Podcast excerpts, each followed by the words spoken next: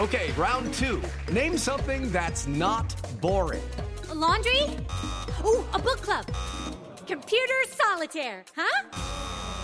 Ah, oh, sorry, we were looking for Chumba Casino. That's right. ChumbaCasino.com has over 100 casino style games. Join today and play for free for your chance to redeem some serious prizes. ChumbaCasino.com. No purchase necessary. Full prohibited by law. 18 plus terms and conditions apply. See website for details. Hey, what's up, everyone? I'm Matt McGachy, the vocalist of Cryptopsy and the host of the Vox and Hops Metal Podcast, where I sit down with fellow metal musicians. We talk all about their lives and music while sharing killer craft beers. If you've ever wanted to sneak backstage and share a beer with one of your favorite musicians, well, Vox and Hops is the podcast for you. This week on the podcast, I dropped an amazing episode with Dom Grimal of The Last Felony, Ion Dissonance, and Cryptopsy. There is this episode and over 450 other ones to help you enjoy life, metal, and craft beer. So what are you waiting for? It's time to become a Vox and Hops head. Cheers!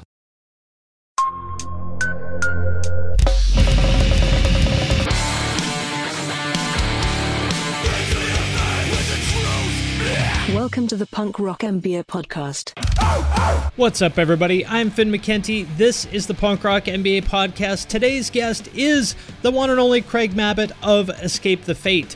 We talk about a few things in this interview, but the two big topics are number one, Twitch. He's one of the people who has kind of hopped on the Twitch program in the past year or so, having a ton of success there, and we talk a little bit about how that's changed his life, how it's probably going to change the music industry. So if you're into streaming, check that out. The second part that we talk about is sobriety. He's about a year sober now. You probably know him uh, if you're familiar with the band for being kind of a party animal, at least having that kind of reputation. But I'm happy to report that he is almost a year sober now. We talk about how he did it, kind of what initially made him realize that he needed to make some changes and what's kind of enabled him to stay on the program. So that's something I care about a lot. Really good conversation there. And I think you will enjoy that if that's something that you or someone you know has also struggled with. Before we get into that, there's a couple things that you can do to support the show if you would like to. Number one, you can share it on social media. That does a lot for us because the platforms really don't do much to expose it to a new audience. So that helps us a lot. Number two, you can buy some merch. I've got quite a few new merch items up in the store that I think are pretty cool, so you can check those out at the link in the show notes if you would like. Or number three, you can support us on Patreon. That really helps a lot. That's how we pay for the show. So thank you to everyone who supports on Patreon. If you want to do that, there's a link to that in the show notes as well. But first, before we get into that, let's do a little bit of Q&A. From Dan Rao. What's your take on monthly listeners on Spotify as a measure of success? I've seen you use it before, but a single song played by a single person makes that number tick up. So if a butt rock band is popular is on a popular playlist, they could have a monthly listener count of 1 million but could not really matter to most people hearing it. This is a great question. And so basically the question here is like how do we judge success in regards to you know music but any kind of creator in general because it's there's no one way to look at it i think. You know for example like with movies you could point to how much money transformers made at the box office but i don't think any of us are going to say that that means transformers are great movies because you know they're not. I mean does anybody think those are fantastic movies? Probably not but are they successful? Well i mean maybe but does that mean that every person who worked on that movie, you know, participated in that financial success? Probably not. You know, did they on the other hand there's there's movies like I don't know, all the Wes Anderson movies that you know didn't make nearly as much money as Transformers, but probably had a lot more cultural influence like I mean, my friend's dog is named after a character in The Life Aquatic. You know, I don't think anyone's naming their kids after some random character in a Transformers movie, right? So, you know, there's multiple different ways you can look at it. Personally, I use that one as the go to measure of success because it's just kind of, I suppose, because it's easy and it reflects at this moment how much of our potential like to me attention is the scarce commodity here even more so than money these days it's people's attention because music or any kind of any creator is fundamentally competing for the share of attention that they are able to command with their audience. Because whether you make videos or podcasts or music or you know I don't know whatever paintings you are competing with every single thing that that person could be doing with their time, whether that is playing video games, watching Netflix, you know, uh, fucking OnlyFans, whatever. There's a million things they could be doing with their time. What you need to do is convince them that your thing is worth their time more so than the other things that they could be doing. And so to me, monthly listeners on Spotify measures how many people this month chose to spend their scarce resource of time and attention consuming this music. But to your point, you know, it's not quite that simple because there are people, you know, you point you made a great example of this here like bands like Trapt that might have 2 million monthly listeners cuz their one popular song from 2001 is still on these playlists that people listen to. Does that mean that Trapt is a successful band? I wouldn't really say so. You know, because they don't have any cultural influence. They don't even think they make that much money when they play shows. So it is not that simple. But on the other hand, you know, you could say the same thing about ticket sales. You know, like Chief Keef played the same venue as Converge. Does that mean that Chief Keef and Converge are equally successful? I wouldn't say so. I mean, his streaming numbers like destroy theirs. Uh, on the other hand, you know, I, and I, and you could say, well, Converge is more influential. Well, I don't know if that's true. Chief Keef is pretty influential in his own way too. I mean, he kind of is responsible, I would say, more so than anyone else for kicking off like the drill wave of whatever it was, 2012 or whenever that song came out. So, you know, I think it's all in how you look at it. Depends who you are too. Like managers care a lot about ticket sales because they get paid a percentage of those, whereas like they typically don't make very much off of streaming. So if you ask a band manager, the thing they're going to care about is ticket sales. But if you ask the label, they're going to care more about streams because they don't get paid a percentage of ticket sales. So it depends who you ask.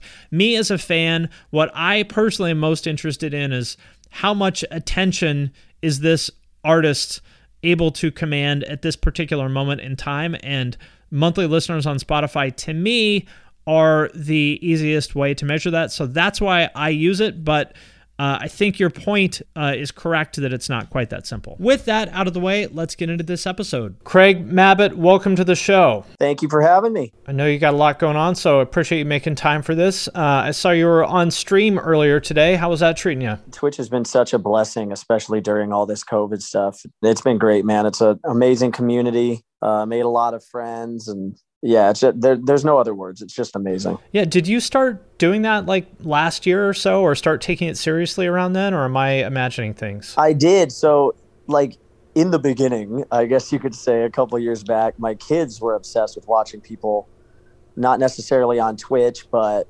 YouTube. You know, they'd watch people make YouTube videos of a game, and as a parent and growing up with video games, I always didn't understand it. I said, you know, I just bought you this game. You you can play the game. right. No, but I, I want to watch Ninja do it. Yeah. And so eventually, like through my PlayStation, I found myself starting to watch people play games because it might be a game that I was interested in and I wanted to check out the gameplay. And Sony had this setup where if you were thinking about a game, they had links to people that were currently live at the bottom. So I started watching some people on Twitch. I decided to make one and I would just go live straight from my PlayStation and there'd be no camera, really crappy audio, and I would just see people commenting, "Hey, what's up, dude? How you doing?" Had no idea what it could be until uh, COVID happened, and it was my birthday, and I got my first PC I ever got, and I'm like, I got all the time in the world to really figure this out, and I can't believe how much it's grown just in a year. Yeah, I mean, I think that was sort of the the breakout year for Twitch in general, but especially for musicians getting into Twitch. I mean, there's so many people that I'm sure we both know that kind of I think had the same kind of discovery as you did like, "Oh, this is a thing and it's pretty awesome." Yeah, definitely, man. Like Twitch is already an amazing community by itself and then you have all these musicians that started joining Twitch because of the COVID thing and it's like its own little community within a community and you know, we all jump on and play games together. And, you know, you have all these fans that can't attend shows and they get to hang out with us, you know, from my end of things, literally on a daily basis. I go live pretty much every morning and every evening. Do you have like a, a, a rigid schedule like some people do, or do you kind of like do it day by day, or how do you, how do you plan that? I tried doing like a rigid schedule in the beginning. It got a little stressful. You know, I need to be yeah. live at this time. So I pretty much have a rough schedule. I mean, I'm live every morning around 9 a.m. and then I go live in the evening around like 9 p.m. and it'll change. And, you know, over time I, I started to discord. And so I just post in discord, Hey guys, running a little behind today. I'll be live in about an hour. And, you know, it's cool. Every, everybody's always there and we're always hanging out. It's just a good time. So, how big of a deal is Twitch for you now in terms of like, I guess just your life and your career? You know, like how do, how how is that going to change once you can start touring again? Do you think? So once once it started becoming more than just a, a, a thing to help pass the time and communicate with people and kind of get out of your own head, and it became something lucrative.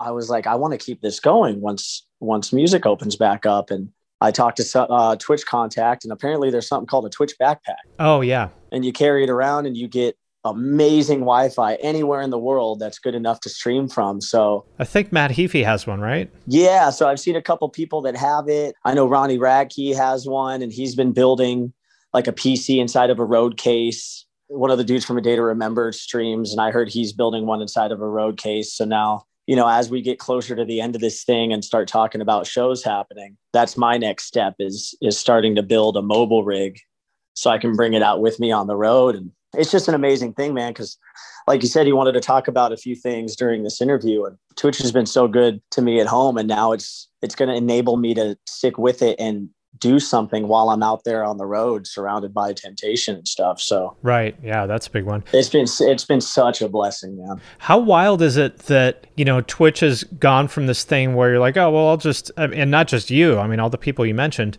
like, oh, well, I'll just do this until we can start playing shows again, to like, well, hang on, I got to find a way to work this. Like, we got to, we got to stick with this. Oh, yeah. It's, it's like I have two separate careers now, you know? Yeah. I think it's so cool, you know, not just for, you know, artists, but for fans too, because, you know, meet and greets are awesome. But, you know, it's like, I don't know, I think they're a little bit awkward. And I know a lot of artists do too. And, you know, it costs money and maybe, and they got to, you know, pay for a ticket and they got to, you know, be able to get there. And if people have disabilities, that's a problem. And it's like a cooler meet and greet because you, you're actually hanging out in a like authentic kind of way and everybody has access and it's probably more fun for the artists and i just think it's such a cool dynamic. It definitely is and that's that's what me and you know people on my channel we always talk about. It's like the meet and greets you always have security at the venue standing there. They're trying to get people through. Like maybe the band has to be on stage in 30 minutes or the band just got off stage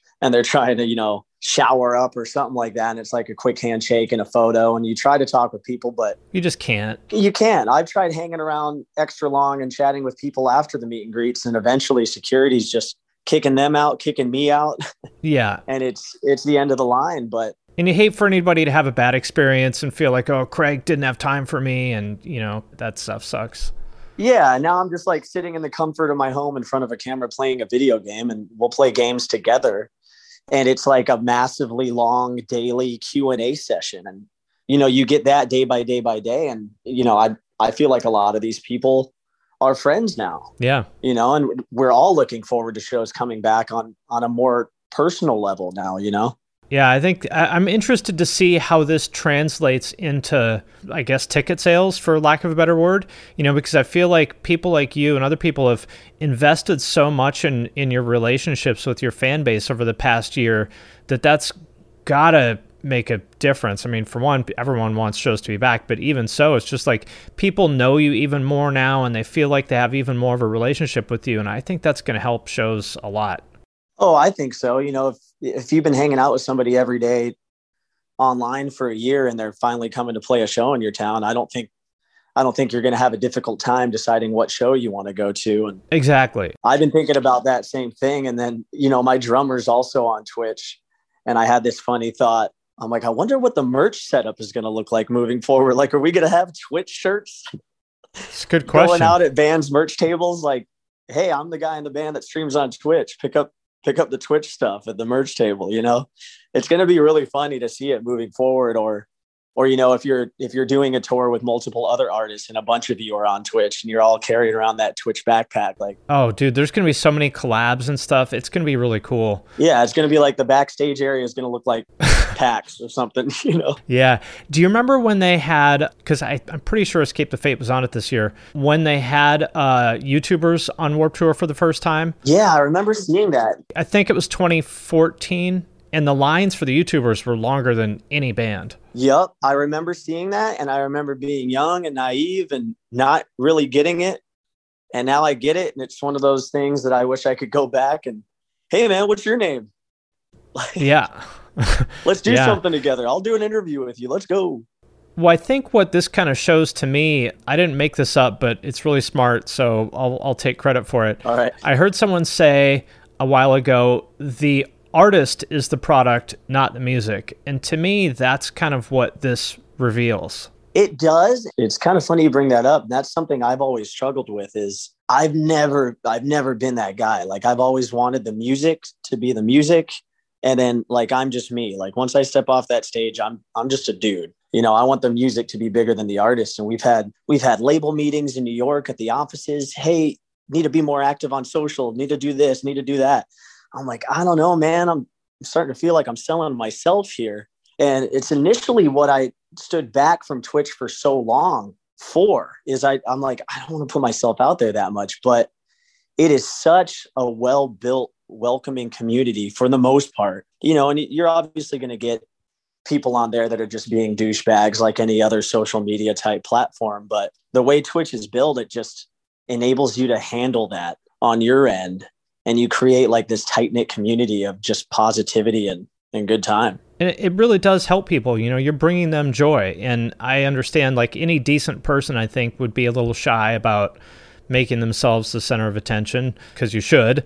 But you're bringing people joy and it's helping them. And, you know, I, I think at the end of the day, as long as you are in it for the right reasons, which is to, you know, create a community, like you said, a positive community for everyone, I, I think that's I think that's just a purely good thing. Absolutely, man. It's just there's just so many so many good things that come along with it. I mean, I could I could talk all day about it. You know, we were talking about those meet and greets and I remember people rushing, "Can you write can you write this lyric down on a piece of paper for me?" Like really quick. Can you just write it and sign it? And on my channel, I, I do giveaways literally every day. Every Sunday is my pack up the giveaways day. Every Monday morning, I go to the post office. They like know me by my first name now. and I'm sending out like handwritten lyric sheets. And I'm like proud of those because those started off just on a piece of paper, but now I'm like watermarking the paper and laminating it, and adding these little badges on it and stuff. So I don't know, man. It's just there's there's so many good things about it. I'm so grateful I mean, that's people. That stuff means a lot to people. for sure. Uh, So I had a couple kind of specific questions for you. It looked today like you were streaming on PlayStation. Am I right? Yeah, so I I stayed up all night the night that PS5s went live, like refreshing Target, Walmart, Costco, GameStop, like everywhere that was selling that thing and I finally got I got to the portion of a page on Target that it gave you an order number, but it wasn't let like it wasn't accepting my payment. So then I just took that order number to Target as soon as they opened at 8 a.m. and said, I have an order number. I want to pay for this. And then I literally buckled up the PlayStation in my car and drove it home like a little baby. Put a helmet on it and the car seat and Yeah. everything. And maybe you, you should have called 911 and gotten like a police escort, like when there's a funeral. I need an escort home. Fellas, I got a PS5. Yep. Oh, no, no problem, Mr. Mabbitt. We got you. Yeah, I've always been a console player. And like I was saying earlier, I, I just got my first PC in April of last year. And so I, I just play on that. I played a lot of PC games. Like I've upgraded the pre-built PC that I got. And I just I just need to sit down one of these days and really focus on getting used to keyboard and mouse because that's I, I understand the whole PC master race. I get it. I get it. PC gaming is the best. I've done PC and console and stuff my whole life, and PC gaming really just is the best. The games are the best, like the experience is the best. You know, once you get used to kind of the, you know, there's more like fiddly kind of bullshit you have to deal with than on a console, but it's just the selection of games to me is the big one. There's just so many more games on PC. Oh, absolutely. Like I, I'm obsessed with my Steam account now. Yeah. So I'm going to start doing Twitch soon. I would love to uh, hear any advice you might have for me.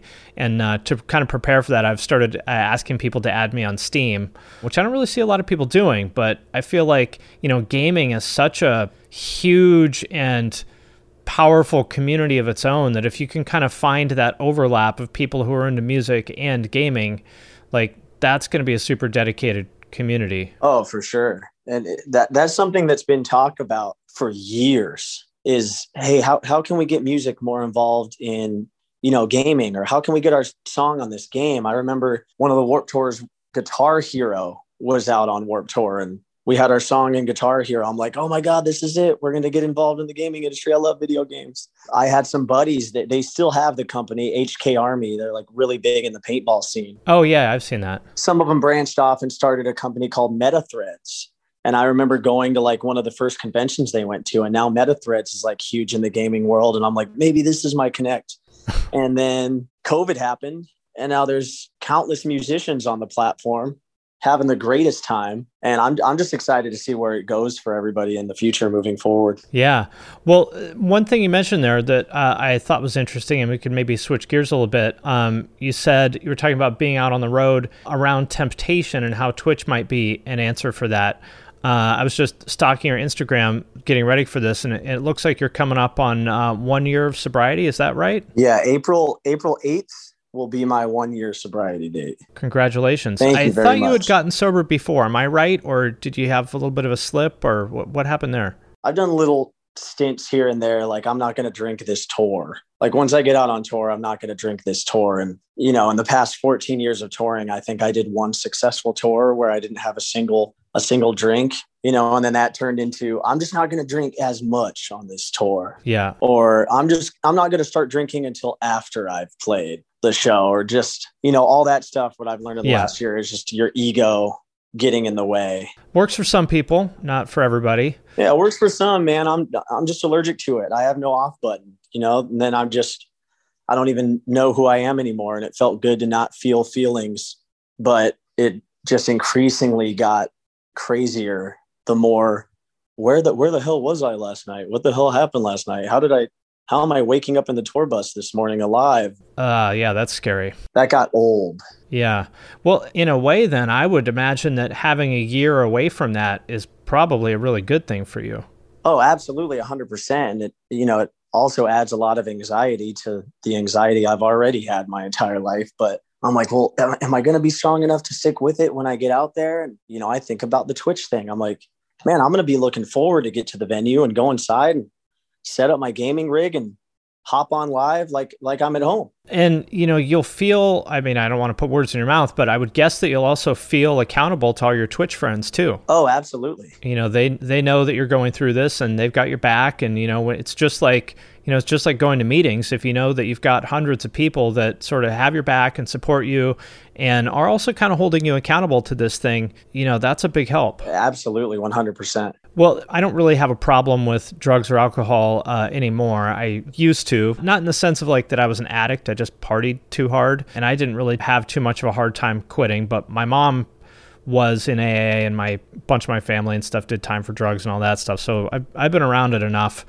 and obviously being in music and stuff. And this is one of my big sort of I don't know if complaints is the word because it's not really a complaint. It's more like one of the things I really dislike about music is how much like substance abuse there is just sort of embedded in the culture. And it sounds like you're kind of on the same page as far as like it's almost I feel like you can't get away from it. Uh, you can but but you can't you know everybody's story is different and everybody's perspective is different and everybody has an opinion and all that stuff and i i had a lot of issues in my life before i got out on the road for the first time and i already had kind of a problem before i did my first tour and then when i joined escape the fate it was like it was kind of expected of us.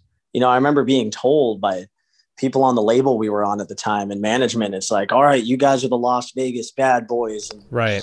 Mötley Crüe this and sex drugs rock and roll. And i kind of just threw myself into it. And when you're young and not even 21 and overseas and it's like oh i can drink at 18 years old over here? Cool. You know it's it might be fun at first but it very quickly very quickly changed from like a choice to something i needed to do to just not feel like i was dying. Right. you know and it just the constant like shame and confusion and, and anxiety. And it was just like i always compared it to that movie click with adam sandler but instead of a remote control it was just a bottle. I mean, I'm I'm laughing because it's it's just so true, you know, not because it's funny, but yeah, it's like to me, it's like there's this um, fear of fear of the future and like shame and bad memories about the past. And it's like the only way sometimes it feels like the only way to just be in the future and re- or be in the present and relieve the burden of those two things is just to get wasted.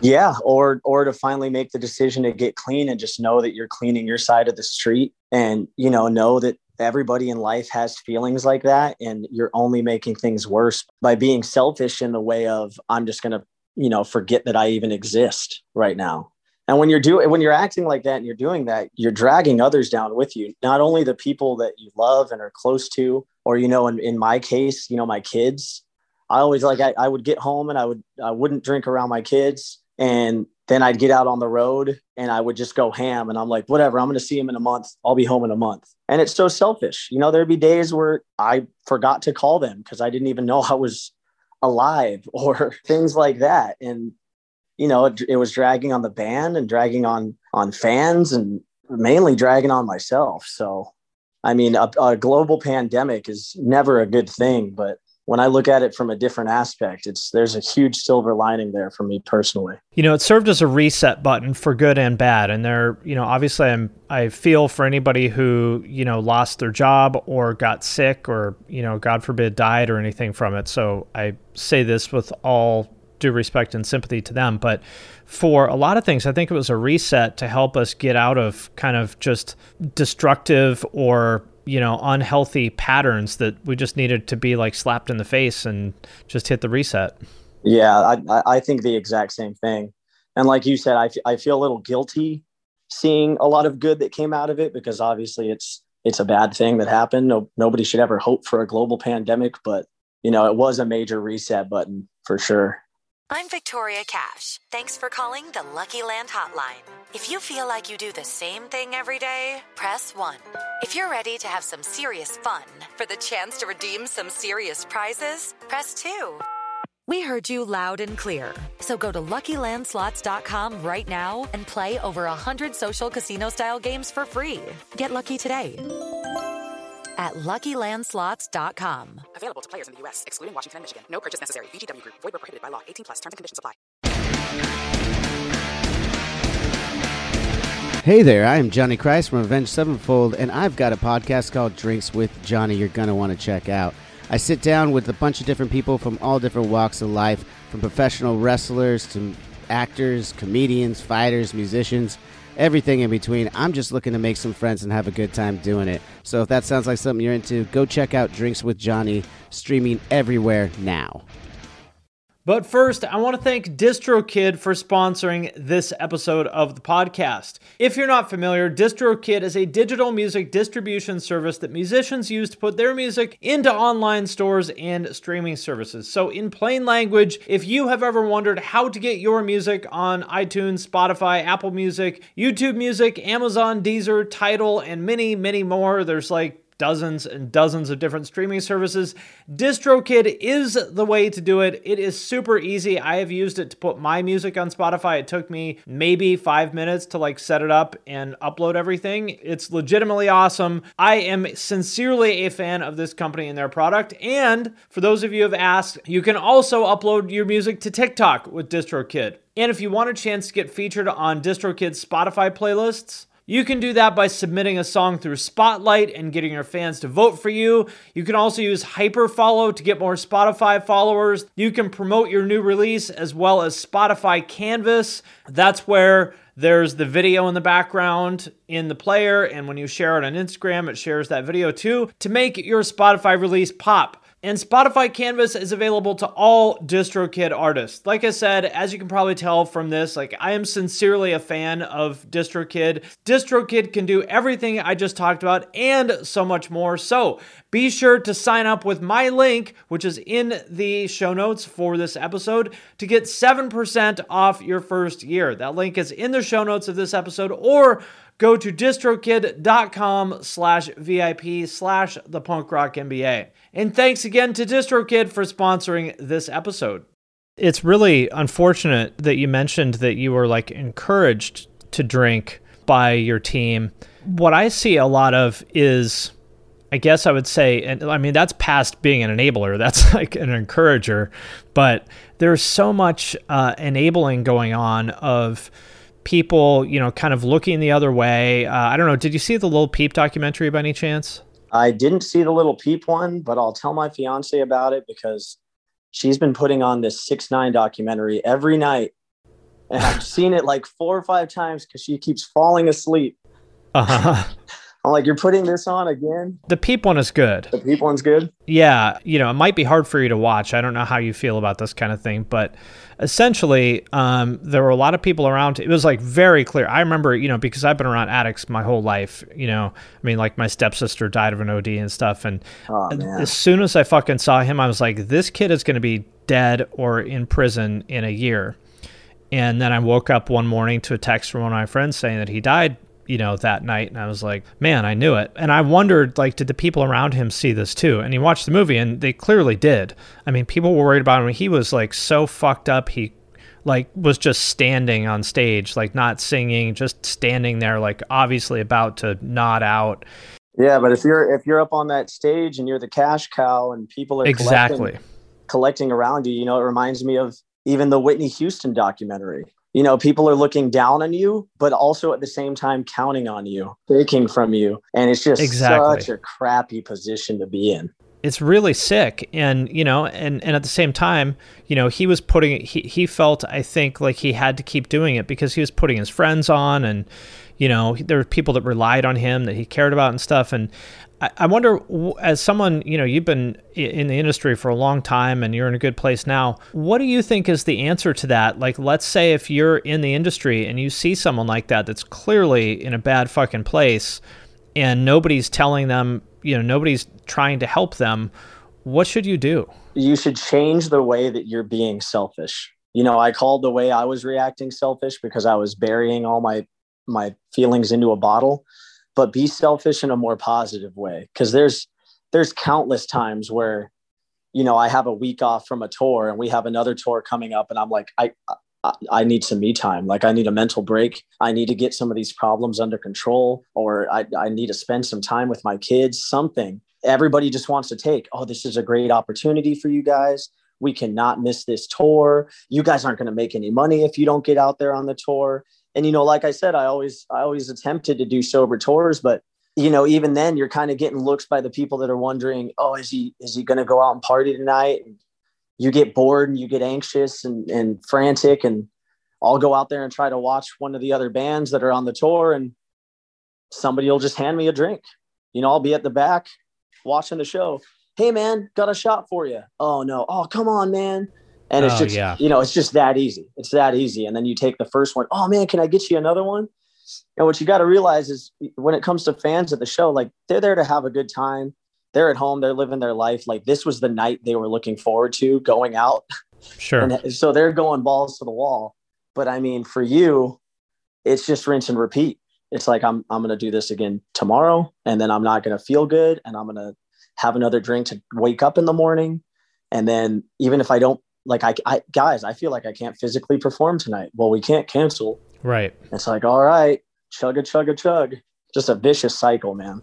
So let's say you're a manager or a booking agent or someone like that that, you know, makes their living off of a an artist and and they can tell that that artist is in the spot you're describing and no one else is saying, "Hey, maybe we should cancel the show or cancel the tour." What what advice would you have for that person that's like, "Man, I I I'm worried about this artist, but I'm also worried about, you know, being the one that says we should cancel the tour."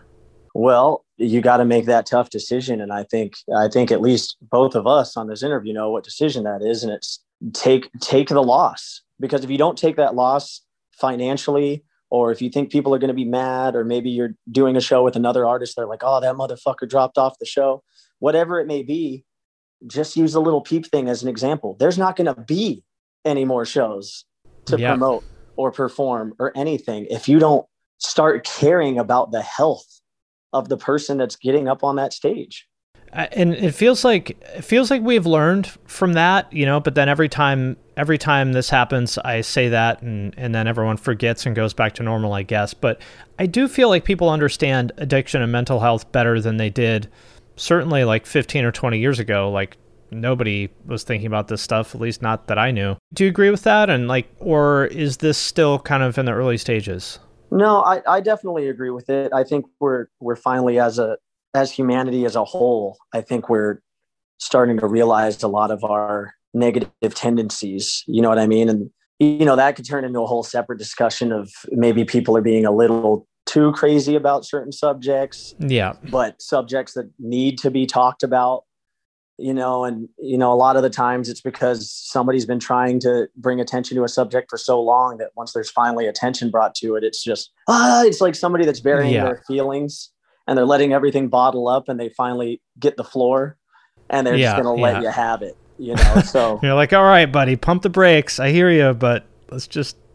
yeah exactly but we're we're definitely getting better and better and better Yeah, it feels like fans understand this too. Well, I guess what was the conversation? You know, you guys always were such a party band. Was there a conversation that you guys consciously had of like, hey, we need to kind of make some changes here, or tell me tell me about that to the extent that you can or want to. I think so. I mean, I've had a conversation about it with with Robert, who I've been with from the very beginning. You know, even on our "I Am Human" album, when I wrote that song, and I mean, I, I wrote that song just by myself in a room, drowning myself in a bottle, because for years I knew I needed some help. And So you you were in that bad of a spot even that recently. oh yeah, I decided April eighth was my sober date because I had tried cold turkey again.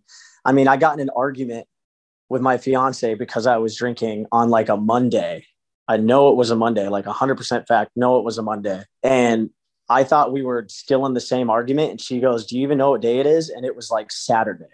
Oh fuck, man, dude, that that's dark. And I'm like, This is too much. I'm not even on tour right now. Yeah. This is too this is too much. And I tried quitting cold turkey and I was up for four days straight. And it was like the fifth night and I couldn't get to sleep. And like I was going absolutely nuts. Like Sure. There's people you hear about on Dateline that are like, oh, I was hearing voices. I was straight up hearing voices. They were coming out of my cable box telling me how much of a piece of shit I was and I should just off myself. And I, I thought it was so real. I called the cops that night and they came over to the house and they had to ask me, sir, are you on any drugs or alcohol? Because we're not hearing anything. Like, no, but like, no, how do how are you not hearing that? And that's when I realized, man, I, I woke up the next day, I called my manager.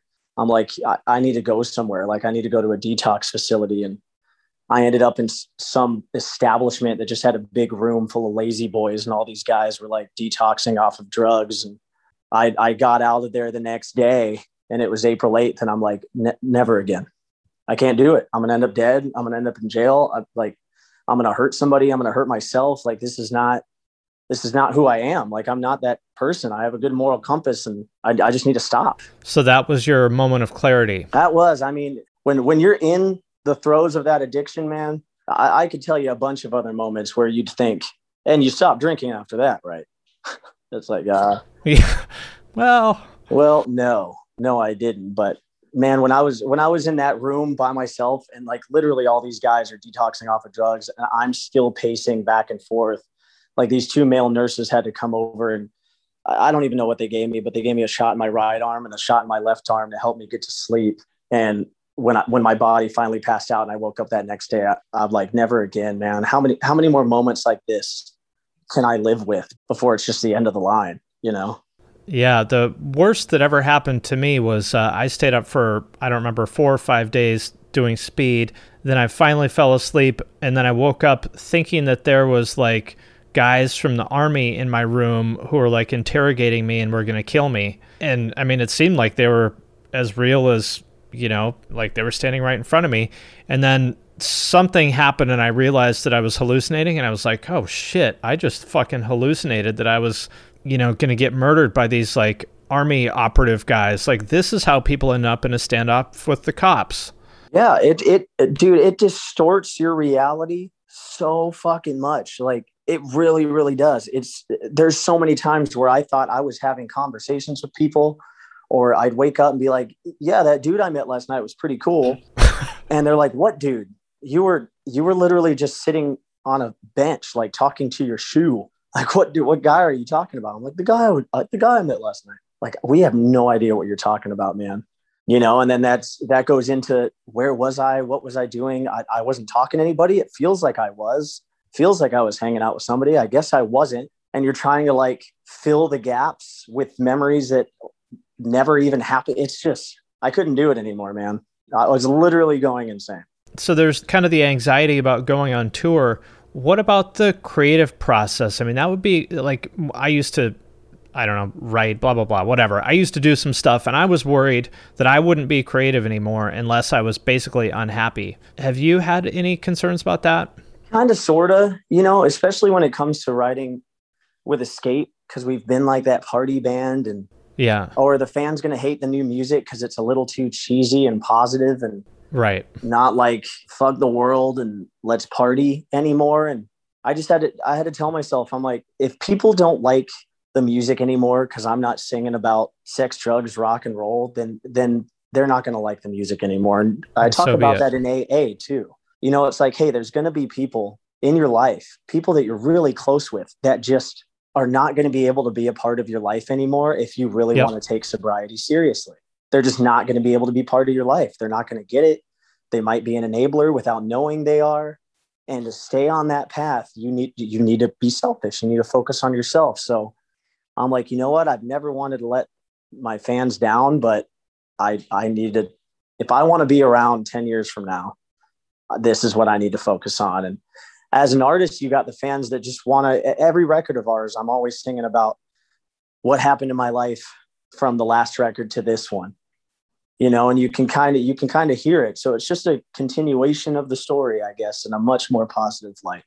Well, you know, I bet there's a lot of your fans who are going through similar stuff, or, you know, your fan base now is not, you know, 19 year olds anymore. It's like adults with real lives and problems and trying, you know, it's like they're, they're grown up now, I think. And I, I bet there's, uh, you know, you'll lose some people, but I bet the people who stay, it's going to mean even more to them than anything else you've done. Oh, absolutely. And they, you know, the, that goes both ways. Like the fans inspire me still to this day. I even before I got sober, I had somebody, you know, trying to slide into my DMs to tell me that, hey, you're the reason I decided to get sober. Thank you so much. You know, it was just somebody random at a show that, and I was still drinking, but I saw that they had way too much and they were clearly upset. And it was like a 10 minute conversation. But from that 10 minute conversation, they decided to just put the bottle down and I'm like, wow, that's so great. I need to start helping myself out in that same way. it's always know? easier to tell other people what to do, isn't it? yeah, you know, it's like what's what's that Will Smith movie, Hitch? Yeah, He's yeah. like really good at giving advice, but not taking it. Right. Well, what what advice would you have for somebody who, you know, I, I think people I think people know the truth. They don't want to admit it to themselves, but I think people who have a problem know that they have a problem for the most part what advice would you have for someone who is hearing that nagging voice in the back of their head being like, dude, you got to quit, but they're not sure what to do or they're scared? What advice would you have for that person? Just you got to you got to focus on the next 24 hours because immediately you're to wake up and feel better about yourself. I mean, at least that's how it worked for me. You know, when I woke up that first day and I knew I was waking up because I and I knew when I went to sleep and where I went to sleep and how I went to sleep, I immediately was like, this feels a lot better. And you know, you get you get those anxious feelings and and oh my god, I want to feel better. And just one drink, I'm going to feel better. But you just focus on that next day, and pretty soon those days turn into months, and now coming up for me a year, and it does get a little easier. And you'll talk to people that truly understand because I think with those feelings of shame especially people that are dealing with addiction of any kind it just it, it seems like whatever you know i'm already in it. I'm just gonna everybody hates me anyway. I'm a piece of shit so i might as well act like a piece of shit. Exactly but nobody feels as much shame or hates you as much as you're clearly hating yourself. And once you start making those positive changes people are going to notice. Whether they tell you they're noticing it or not they're going to notice the difference. Mm-hmm. i mean mm-hmm. even for me my dogs seem like every day they seem like they haven't seen me for a year. It's like they just want to shower me with love and they won't get off of me. And I'm like, maybe, maybe they're just extra lovey lately. But for me, I'm like, no, I got sober a year ago. I'm probably not moping around the house being a piece of shit anymore. And now they want, sure. they, you know, they want pets and kisses and, you know, even my kids, they come and see me every summer, every Christmas. And this year Dad, we have a we have a week for spring break. Can we come and see you for that week? I'm like, absolutely. Absolutely you can. And even that, I'm like, oh my God, they want to be around me more. They did. Yeah. They never told me they didn't want to be around me or anything, but that's my perspective on the matter. Yep. I remember I used to like kind of laugh because whenever I would go anywhere, I would like magically end up in a conversation with some like criminal. You know, like if if I was at a party or whatever, I would somehow find myself in a conversation with somebody who would like kind of tell me like, "Oh, well, you know, actually I got out of the joint a year ago for armed robbery or something." And I was like, "How do I attract like why do I always attract these people?" And you know, the answer is because I was, you know, putting out that kind of energy. And now those kind of people basically don't even notice that I exist. And I'm not putting them down or judging them or anything like that. I'm just saying, like, you know, it, it, it's exactly what you said. You just sort of notice, like, oh, the world is treating me differently because I'm exuding a different kind of energy. Exactly. And I think that's a good sign of like, oh, those people don't even. now I'm like invisible to these people. That's cool. I feel a little bit better about this. Yeah, and you you should feel good about being invisible to to those people. You know. Yes, but still, you know, I don't want to get judgmental, and you know, I I hope that whatever's causing them to live that way that they're able to get help with it because you know I, I i do understand i understand why they are the way that they are i just can't be around it you know Yeah, and you know that's that's the sticky side. That's gotten me, and I have such a hard time saying no, and that's gotten me in trouble so many times in the past. As far as like when people offer you stuff or or just anything. But yeah, yeah, the simplest the simplest way to describe that would be yeah, somebody offering me something. well there's a lot of pressure on you as a you know as a public figure and especially like the front man of a band you know that someone offers you a shot you don't want to be rude a fan you know Yeah, exactly. I never want to be rude. I've I've always been like the guy that wants to make sure everybody's having the best time possible. You know, if we were if we were having a party, I'd, can I get you something? Can I get you another drink? Are you doing good? What's up? Until you know everybody's, in my opinion, shaking their heads and leaving because I'm passed out. Right. I noticed that you posted about, uh, I don't know if it was AA or another 12 step program, but what has your experience been with that? Because, you know, some people, some people really love 12 step programs. Other people hate them. I went, I went to a lot of them with my mom when I was a kid because we couldn't afford a babysitter. So I'm pretty familiar with them. I, I like them, but what made you take that direction? So what made me take that direction was my my brother-in-law is like over 30 years sober now. And it's it's it's really worked for him obviously. And with any with any problems that you have in your life, just sitting down, just talking about it to begin with makes you feel better, but talking about it with someone that truly understands is a whole other whole other animal and it makes you Mhm. feel heaps better. So that's what really got me involved and and for now just my AA Zoom calls have been helping me a lot. And I know for me, I, if I'm going to get involved in something, I really want to get involved, but I also want to feel comfortable. So, as far as the actual steps of the program go, I haven't started working the steps yet because I want to be with someone face to face. You know, I've talked to two or three different guys, you know, asking for sponsorship, but they have the same recommendation. Like as soon as COVID's over, I would love to be your sponsor so we can get face to face.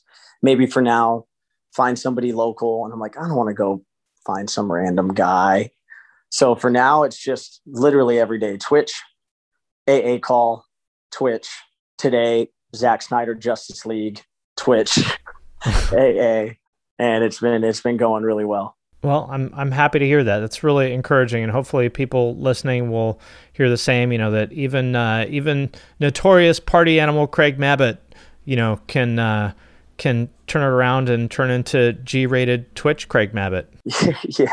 Cool. Well, I appreciate your time. Uh, anything else uh, you want to add or mention before I let you go? thank you so much for having me, man. I had a good time talking to you, and you know, thank you to whoever's listening to the interview. And follow me on Twitch. And new ETF album coming out April sixteenth.